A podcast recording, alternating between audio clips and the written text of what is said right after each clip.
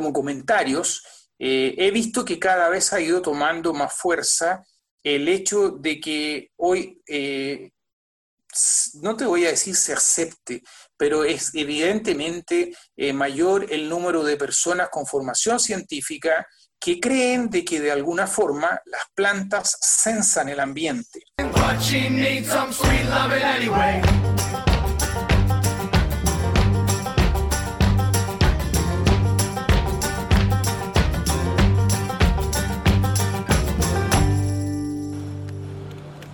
Bienvenidos Agrotitanes. Antes que nada, muchísimas gracias por seguir este podcast. Se he comentado, es un podcast que está relacionado con la agricultura.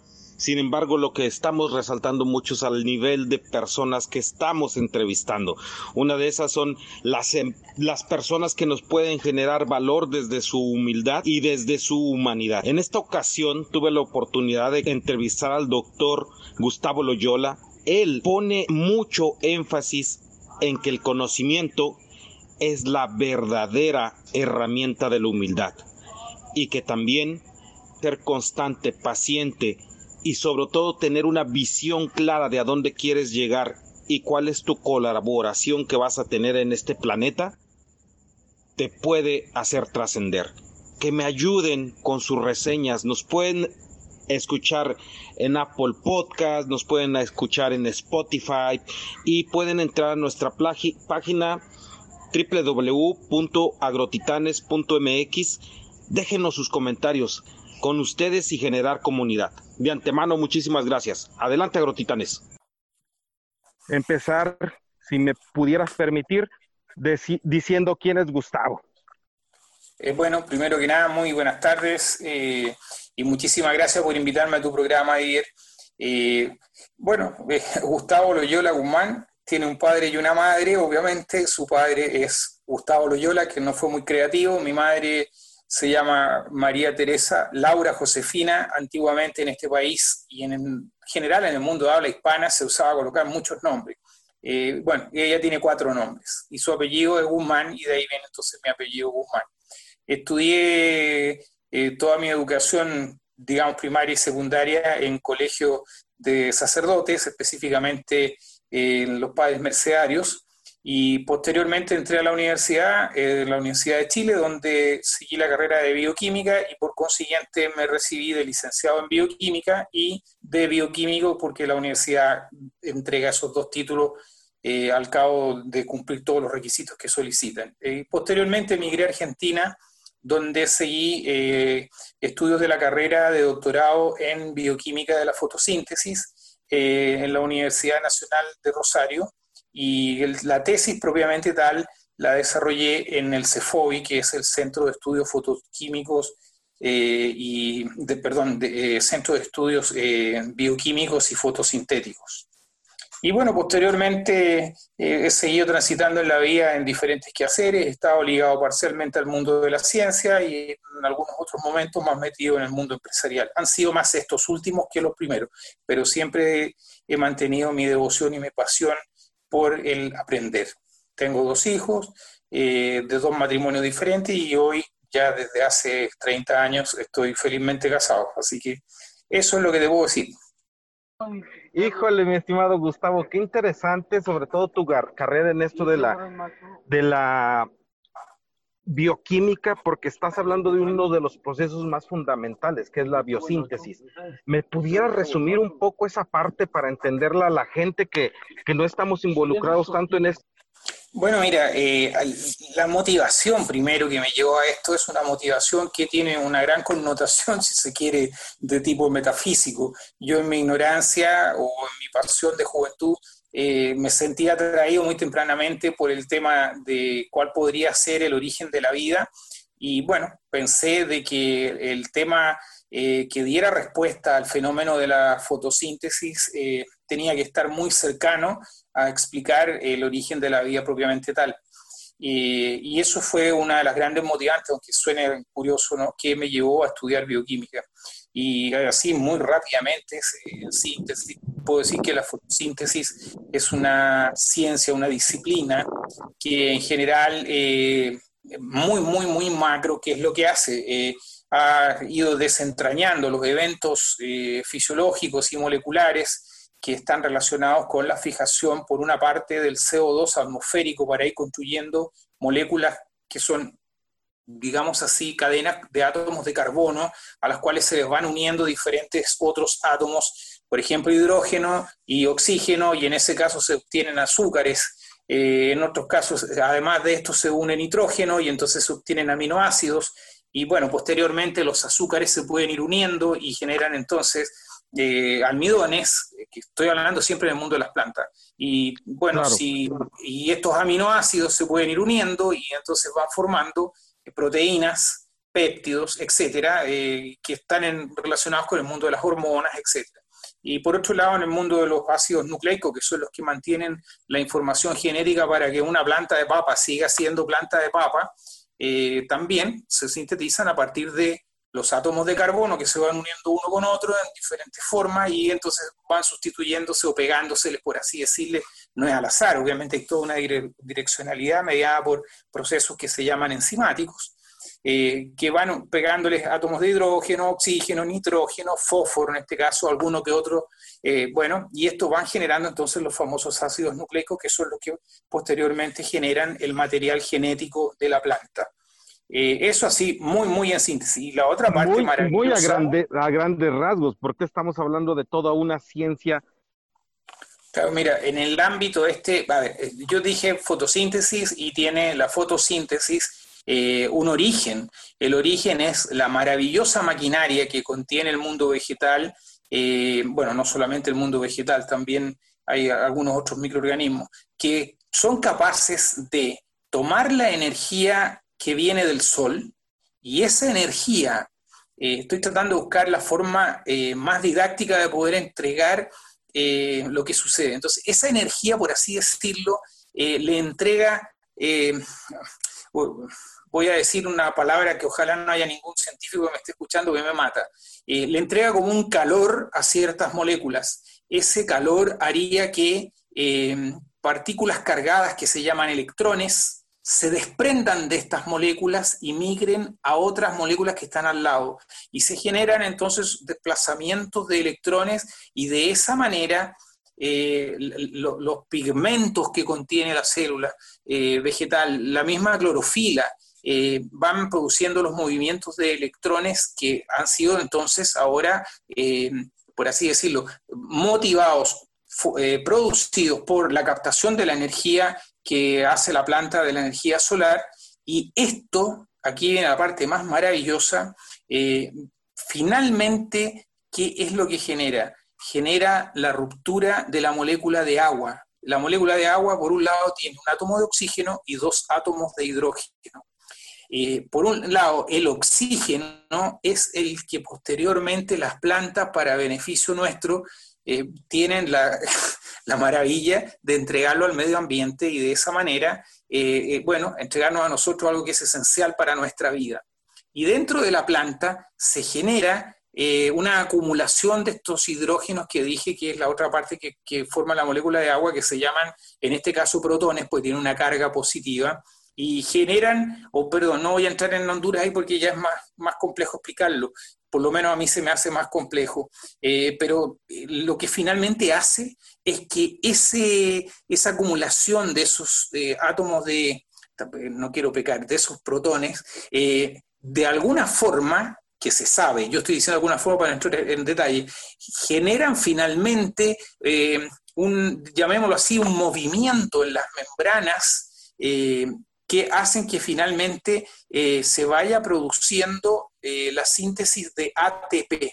La molécula de ATP es, por así decirlo, el dinero con que se pagan todas las transacciones, o prácticamente todas, las transacciones eh, que sintetizar, por ejemplo, un azúcar, bueno, hay que ponerle ATP al tema.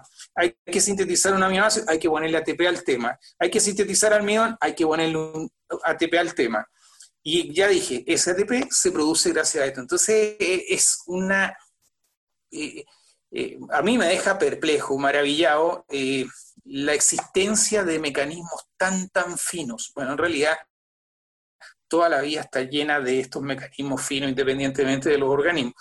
Y bueno, por eso eh, decía que a mí me movía, me había movido en su momento eh, una gran fuerza de, tipo casi metafísico, que hoy todavía me sigue maravillando. Se han ido descubriendo muchísimas cosas. Esto que, con esto termino la idea, esto que mencioné de la síntesis de ATP significó que le dieron el premio Nobel hace ya eh, un par de décadas atrás a quien desentrañó cómo se producía ese fenómeno. Y más atrás todavía estuvo un insigne bioquímico eh, Mitchell, que fue quien por allá por la década del año 60 eh, vislumbró la teoría que finalmente eh, fue plenamente demostrada bueno, por el mundo científico abocado a esta ciencia. Híjole, nombre, me emociona al igual que a ti la sencillez de las palabras que lo estás diciendo. Sin embargo, en eso llevas muchos años de estudio para poder tener esa sensibilidad de transmitirlo, porque es un proceso sumamente emocionante, sumamente científico, como tú lo dices, y te agradezco mucho que lo hayas manifestado de esta forma, mi estimado Gustavo. Presento mis disculpas formales a cualquier oído formado en las ciencias de la bioquímica de la fotosíntesis o de disciplina que le permiten acceder al conocimiento eh, como corresponde, de que yo haya sido tan, tan, tan simplista. No quise ofender a nadie, claro, solamente lo hice por tratar de ser eh, lo más eh, accesible a la comprensión de quienes no tienen los conocimientos como para poder entender esto, porque de la misma manera a mí me pasa si viene un físico nuclear y me viene a hablar de física, probablemente le voy a tener que pedir que me explique el tema de una forma que yo pueda entenderlo. Eso. Gracias. Claro, y te lo agradezco muchísimo. Mi estimado Gustavo, ahora sí que entraste de lleno a esto, este mundo tan apasionante de las, del campo, de las plantas y todo eso. Sin embargo, quisiera preguntar, ¿cómo te motivaste para mantenerte tanto tiempo y llegar a esa profundidad de estudios? Eh, bueno, a ver, si yo comprendo bien eh, tu inquietud, eh, voy a responder de la siguiente manera. Para mí la ciencia básica es una satisfacción al despertar que tiene la conciencia humana ante las preguntas que nos hacemos todos, todos, absolutamente todos, respecto del medio que nos rodea y de aquello que intuimos. Eh, bien, dicho eso, hay algunos que por las razones que sea, van a poder acceder a un nivel de conocimiento A, otros B, C y algunos llegan hasta la Z llegar al conocimiento eh, completo, bueno, si Dios existe, evidentemente que morará en él ese conocimiento, que está muy lejos de que alguien aquí en la tierra vaya a alcanzarlo. sí, es cierto. Oye, mi amigo, este, Gustavo, hablaste también de la parte metafísica de las plantas. ¿Tú has estado en ese conocimiento? Quisiera, si me pudieras desmenuzar un poco esa, esa idea que probablemente para mí está siendo incomprensible.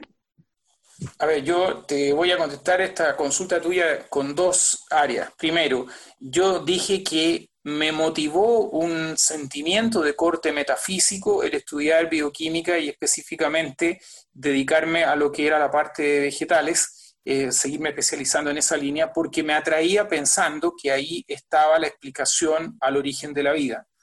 Eh, eh, evidentemente que no tengo nada más que agregar a esta altura de la vida respecto de eso que en mi juventud fue una motivación, una inquietud, y bueno, eh, hoy con mayores conocimientos que tiene el, medio científico, sigue siendo una inquietud, sigue siendo parte de mi ignorancia.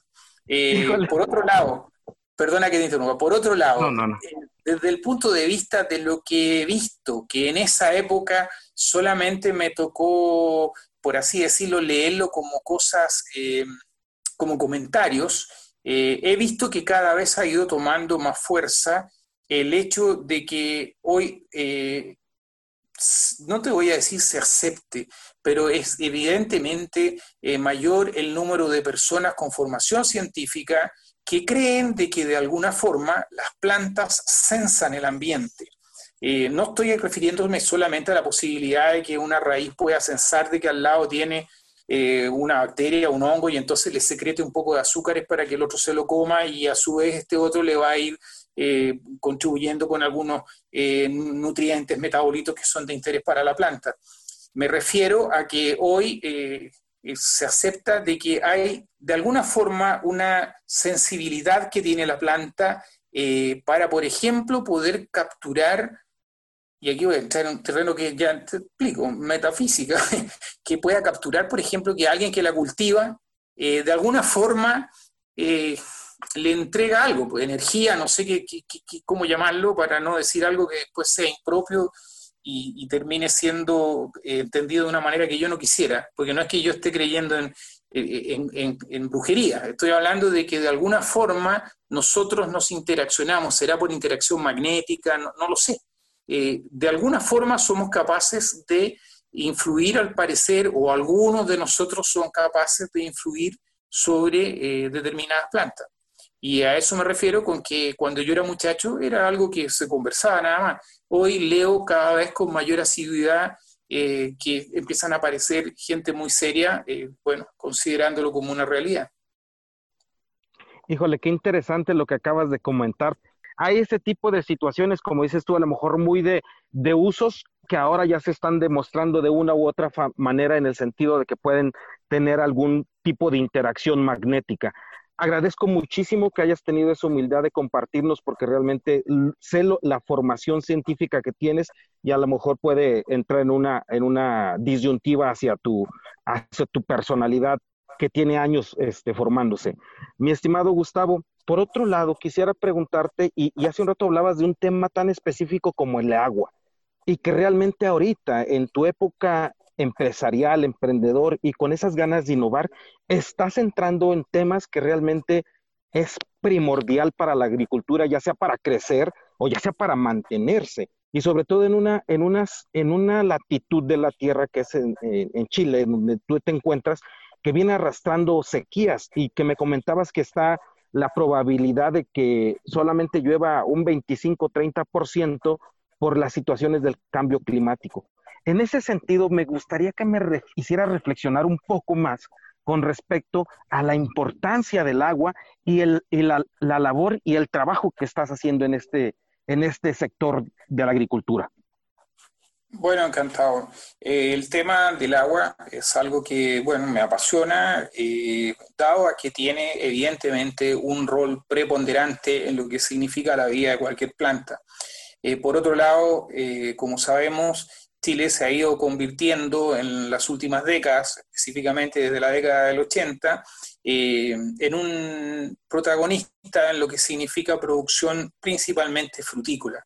Es así como ocupa lugares de preeminencia a nivel internacional en producción de uvas de mesa, arándanos, cerezas, eh, en fin, kiwis, una serie de otras frutas, y sigue desarrollándose esta industria y también la industria para abastecimiento fundamentalmente local, salvo por la venta de pastas, por ejemplo, de tomate, que eso se vende como pasta, no como tomate fresco, eh, pero en general entonces, y también cebolla, eh, en general eh, la, industria hortícola está muy orientada a lo que es el consumo nacional, aunque evidentemente hay un gran interés en poder desarrollarla y proyectarla de la misma manera en que se ha hecho con la industria frutícola.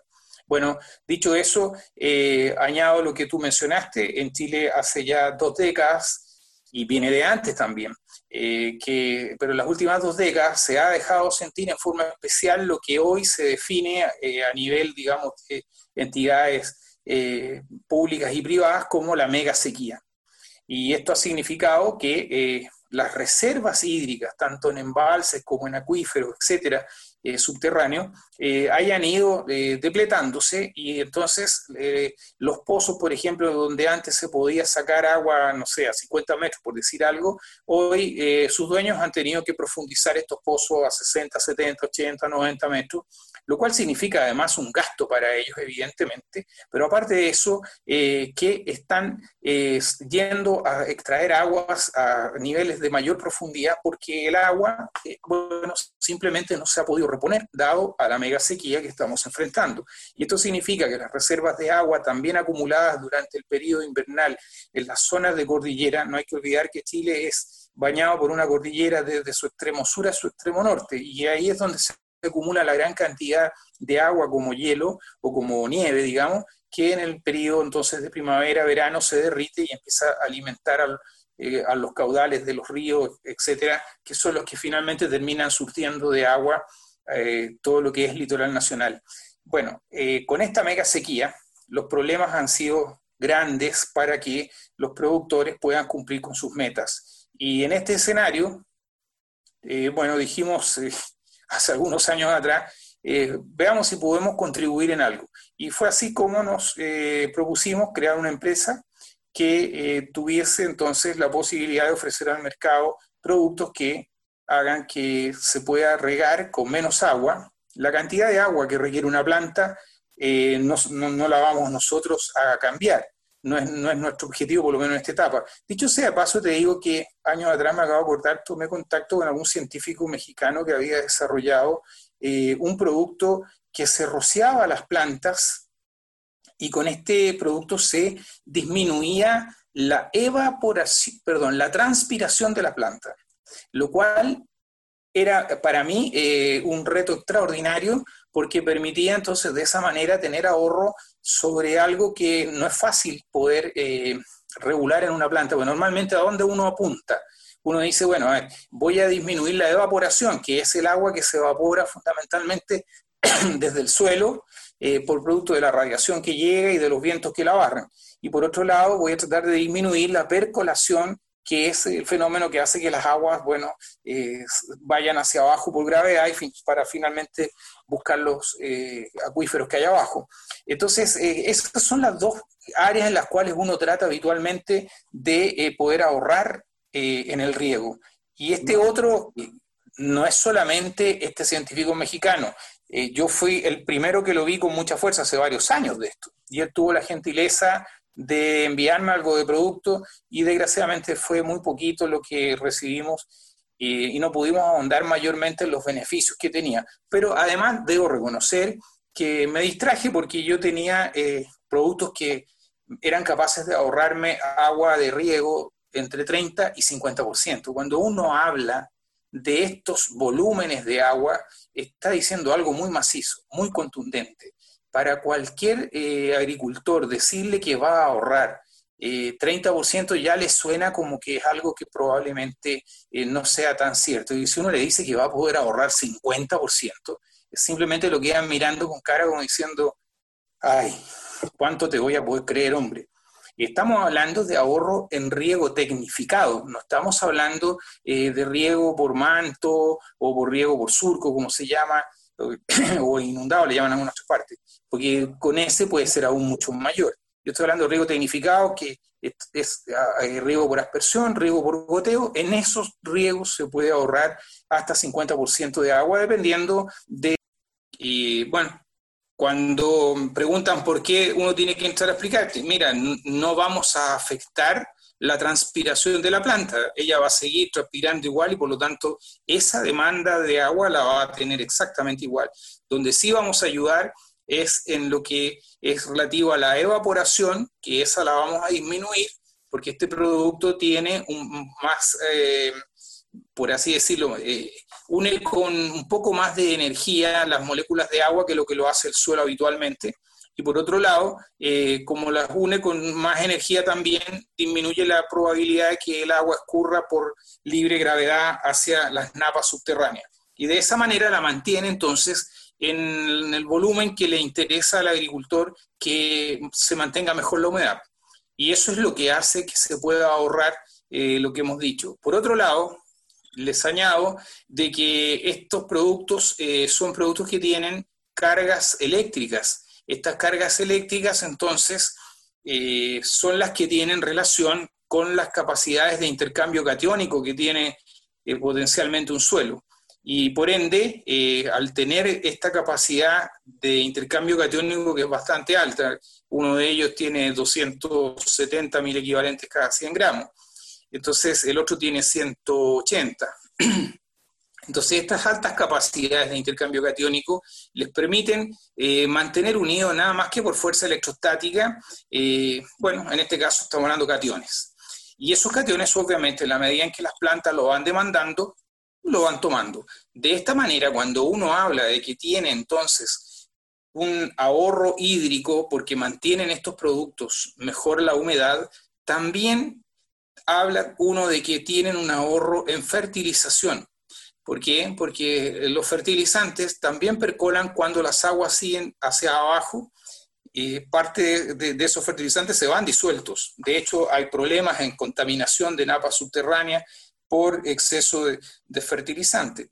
Eh, este es un tema que es delicado, eh, cada agricultor tiene que evaluarlo y, bueno, ir viendo eh, cuánto es lo que le conviene bajar. Nosotros inicialmente decimos, puede llegar a que el ahorro en estas materias sea de la magnitud del ahorro hídrico.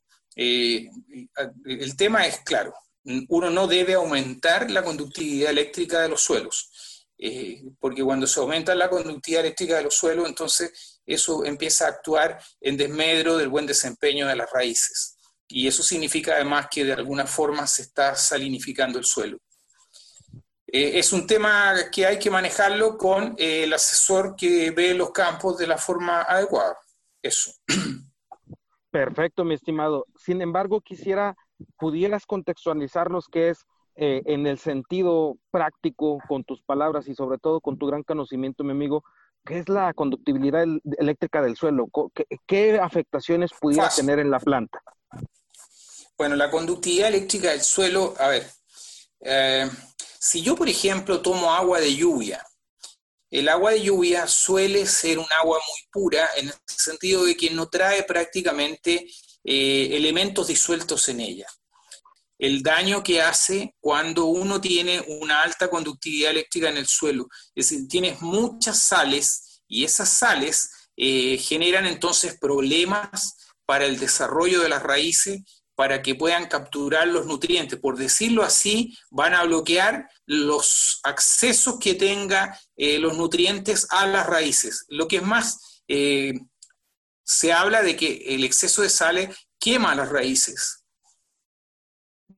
Ok, perfecto, mi estimado Gustavo.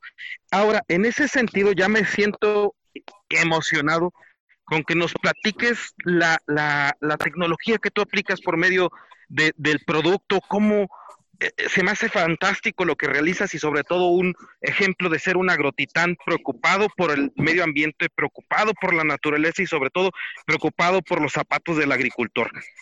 Bueno, eh, la aplicación de biopoliagua, a ver, vamos primero a, decir algo que para contextualizar lo que estoy hablando. Biopoliagua es una marca que obviamente nos pertenece, que designa dos productos. Eh, uno es la línea de eh, biopoliagua insoluble. Ese producto se usa para el momento de plantar, eh, ya sea tanto en la preparación de lo que son los suelos, y se hace por rotovolteo, así cuando hacen el rotovolteo de la tierra, se incorpora el producto y ya está. Otra forma es que la persona o la máquina que va plantando, si se colocan las plántulas que vienen de los spilling o bandejas, eh, deposita en cada uno de estos hoyitos eh, unos poquitos gramos de biopoliagua insoluble que van a permitir entonces dejar un reservorio de agua que va a ayudar mucho a la planta. Eh, estas son formas generales en que se puede ayudar, por ejemplo, a las hortalizas. También el producto se usa en todo lo que es el tema de viveros. En los viveros se pueden usar bien, entonces ahí se mezcla este producto a razón de aproximadamente entre 2 y dos kilos y medio por cada metro cúbico de suelo, se mezcla muy bien y entonces se procede ya sea a llenar los, eh, las bandejas, los spilting, como digo, o los tubetes que se usan también, o las bolsas donde se van a desarrollar las plantas, en fin, y esto entonces permite que ese sustrato que quedó ahí quede con su eh, capacidad de mantener humedad mejorada. Eh, y ahí uno ajusta la cantidad que ya la dije para poder entonces obtener, si quiere, un 50% de ahorro en el, en, el, riego que tiene que dar. Eso hay que pensar que siempre va asociado a un ahorro también de energía, porque los riegos suelen requerir energía, sobre todo cuando son viveros grandes. y esto también traduce en una disminución del tiempo que se va a tener que disponer para hacer los riegos. Eh, bueno, en lo que es eh, fruticultura, eh, biopoliagua insoluble se coloca en el momento de plantar, si es en el caso de, plantas a raíz desnuda, eh, o barbadas que se llaman también, entonces el producto se espolvorea eh, encima de las raíces y por debajo en la zona donde se planta y luego simplemente se procede a tapar el agujero. Se sugiere que cuando se coloca fertilizantes, por ejemplo, que hay fertilizantes de liberación lenta, eso se mezcle la dosis con la tierra que va a ir arriba. La razón es que cuando el agua empiece a bajar, eh, va a ir disolviendo estos eh, fertilizantes de liberación lenta y los va a ir llevando a la zona donde está biopoliagua insoluble y de esa manera el producto los va a retener. Y con eso entonces genera, eh, digámoslo así, una despensa de fertilizantes y minimiza la posibilidad de que sigan hacia abajo y se vayan a perder por percolación. Si uno ajusta bien, puede perfectamente bien también disminuir en esa etapa eh, la fertilización inicial a la mitad. Eh, bueno, eso es así. Ah, me faltó cuando las plantas vienen en pano cepellón, ¿no?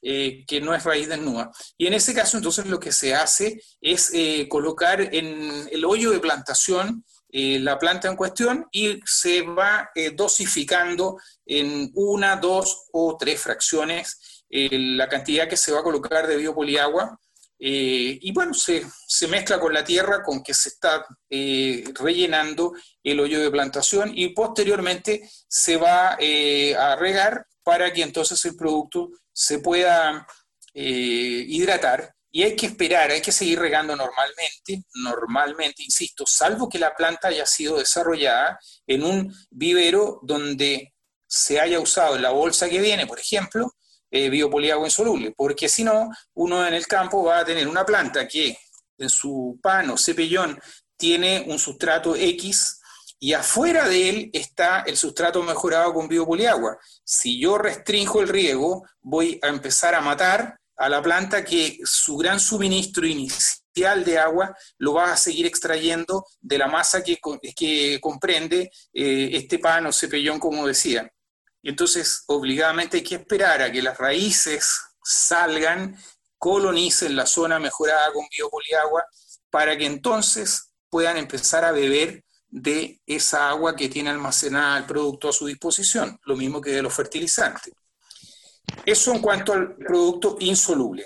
Respecto del producto soluble, bueno, ese se disuelve en estanques eh, y una vez que está disuelto, eh, tiene una metodología para disolverlo, no hay que tirarlo al agua, eh, se disuelve en, estanque, como digo, y una vez que está disuelto, simplemente se procede a inyectarlo a la red de riego eh, a una velocidad que no es tampoco al azar, es una velocidad que está acotada en términos de que tiene que ser de acuerdo al riego, se puede inyectar un kilo por cada 50 metros cúbicos de agua de riego.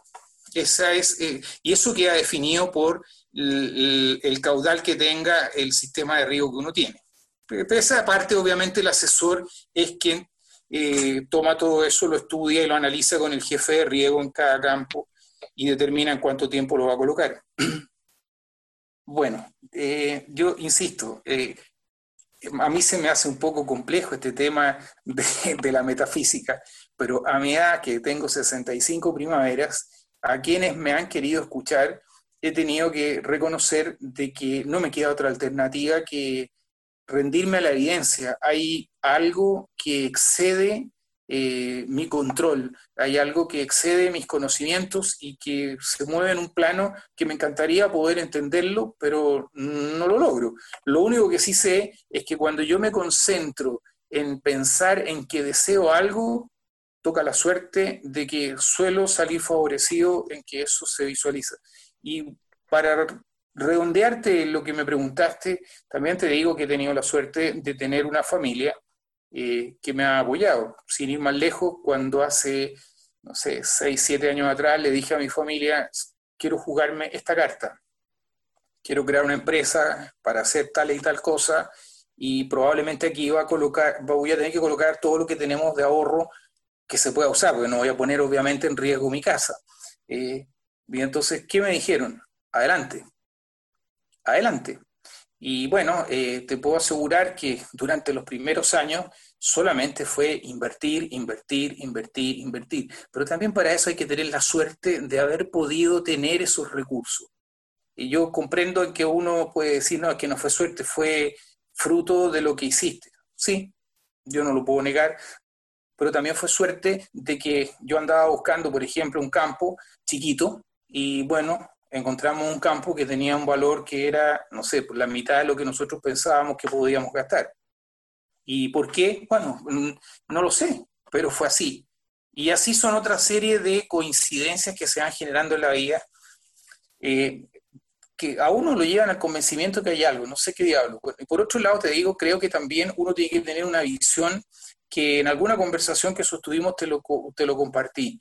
Eh, yo visualizo la vida pensando en que si viene un autobús y me atropella y me deja una sola, eh, un solo pie bueno, no me voy a poner a pensar, oh, qué lástima lo que me pasó, qué terrible, y aquí me quedé, sino que voy a decir, ah, qué suerte que tuve, por lo menos me dejó un pie para seguir rengueando. Eh, creo que eso también te ayuda. Ahora, ¿de dónde te viene eso? Eh, no lo sé, vendrá de la formación de todo lo que he recibido, de mis padres, de mi madre, de, mi familia, de mis amigos, de del colegio, de la universidad, en fin, de todos lados. Híjole, qué interesante lo que, lo que dices, mi estimado Gustavo, porque lo que puedo reconocer en ti, y, aunque me decías que te decía muchos adjetivos, pero realmente creo que eres una persona llena de humildad y llena de, esa añoranza de, de, reconocimiento y de darle el gran aprecio a lo que son nuestros padres y nuestra familia. La verdad, me llevo ante todo también esa gran enseñanza tuya y la verdad te la agradezco que me la compartas con tanta claridad y con tanta honestidad, mi estimado Gustavo. Bueno, muchas gracias, Didier. Yo he tratado de, responder lo que, lo que me ha sido preguntando y, tratar de, de, entregar lo, bueno, lo que me va apareciendo que corresponde decir. Y bueno, encantadísimo de la reunión que hemos sostenido.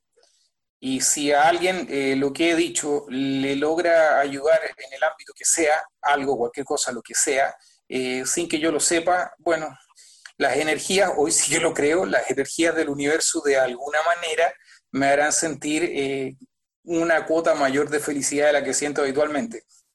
Mi amigo, si te dijera que yo he tenido 10 años buscando una molécula como la tuya, por eso, como dices, las energías se juntan. Pero ese es un tema, híjole, súper filosófico este, y súper padre, pero bueno. Mi estimado Gustavo, quiero ser muy respetuoso de ti, de tu tiempo, de tu familia, porque creo que estás eh, entregado a ellos también. Y quisiera preguntarte, si el día de hoy te dijeran, Gustavo, vamos a empezar a hacer tu biografía de vida, ¿con qué frase empezarías? es una pregunta muy, compleja. muy compleja, no sé, eh, sería tal vez eh, incentivar a que uno debe, no, no, sé si debe, eh, uno tiene derecho a exigir cosas, pero tiene el deber de cumplir cosas.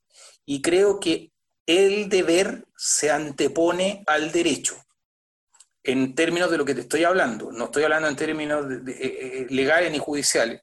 Pero creo que cuando uno tiene derechos es porque ha cumplido deberes. Claro.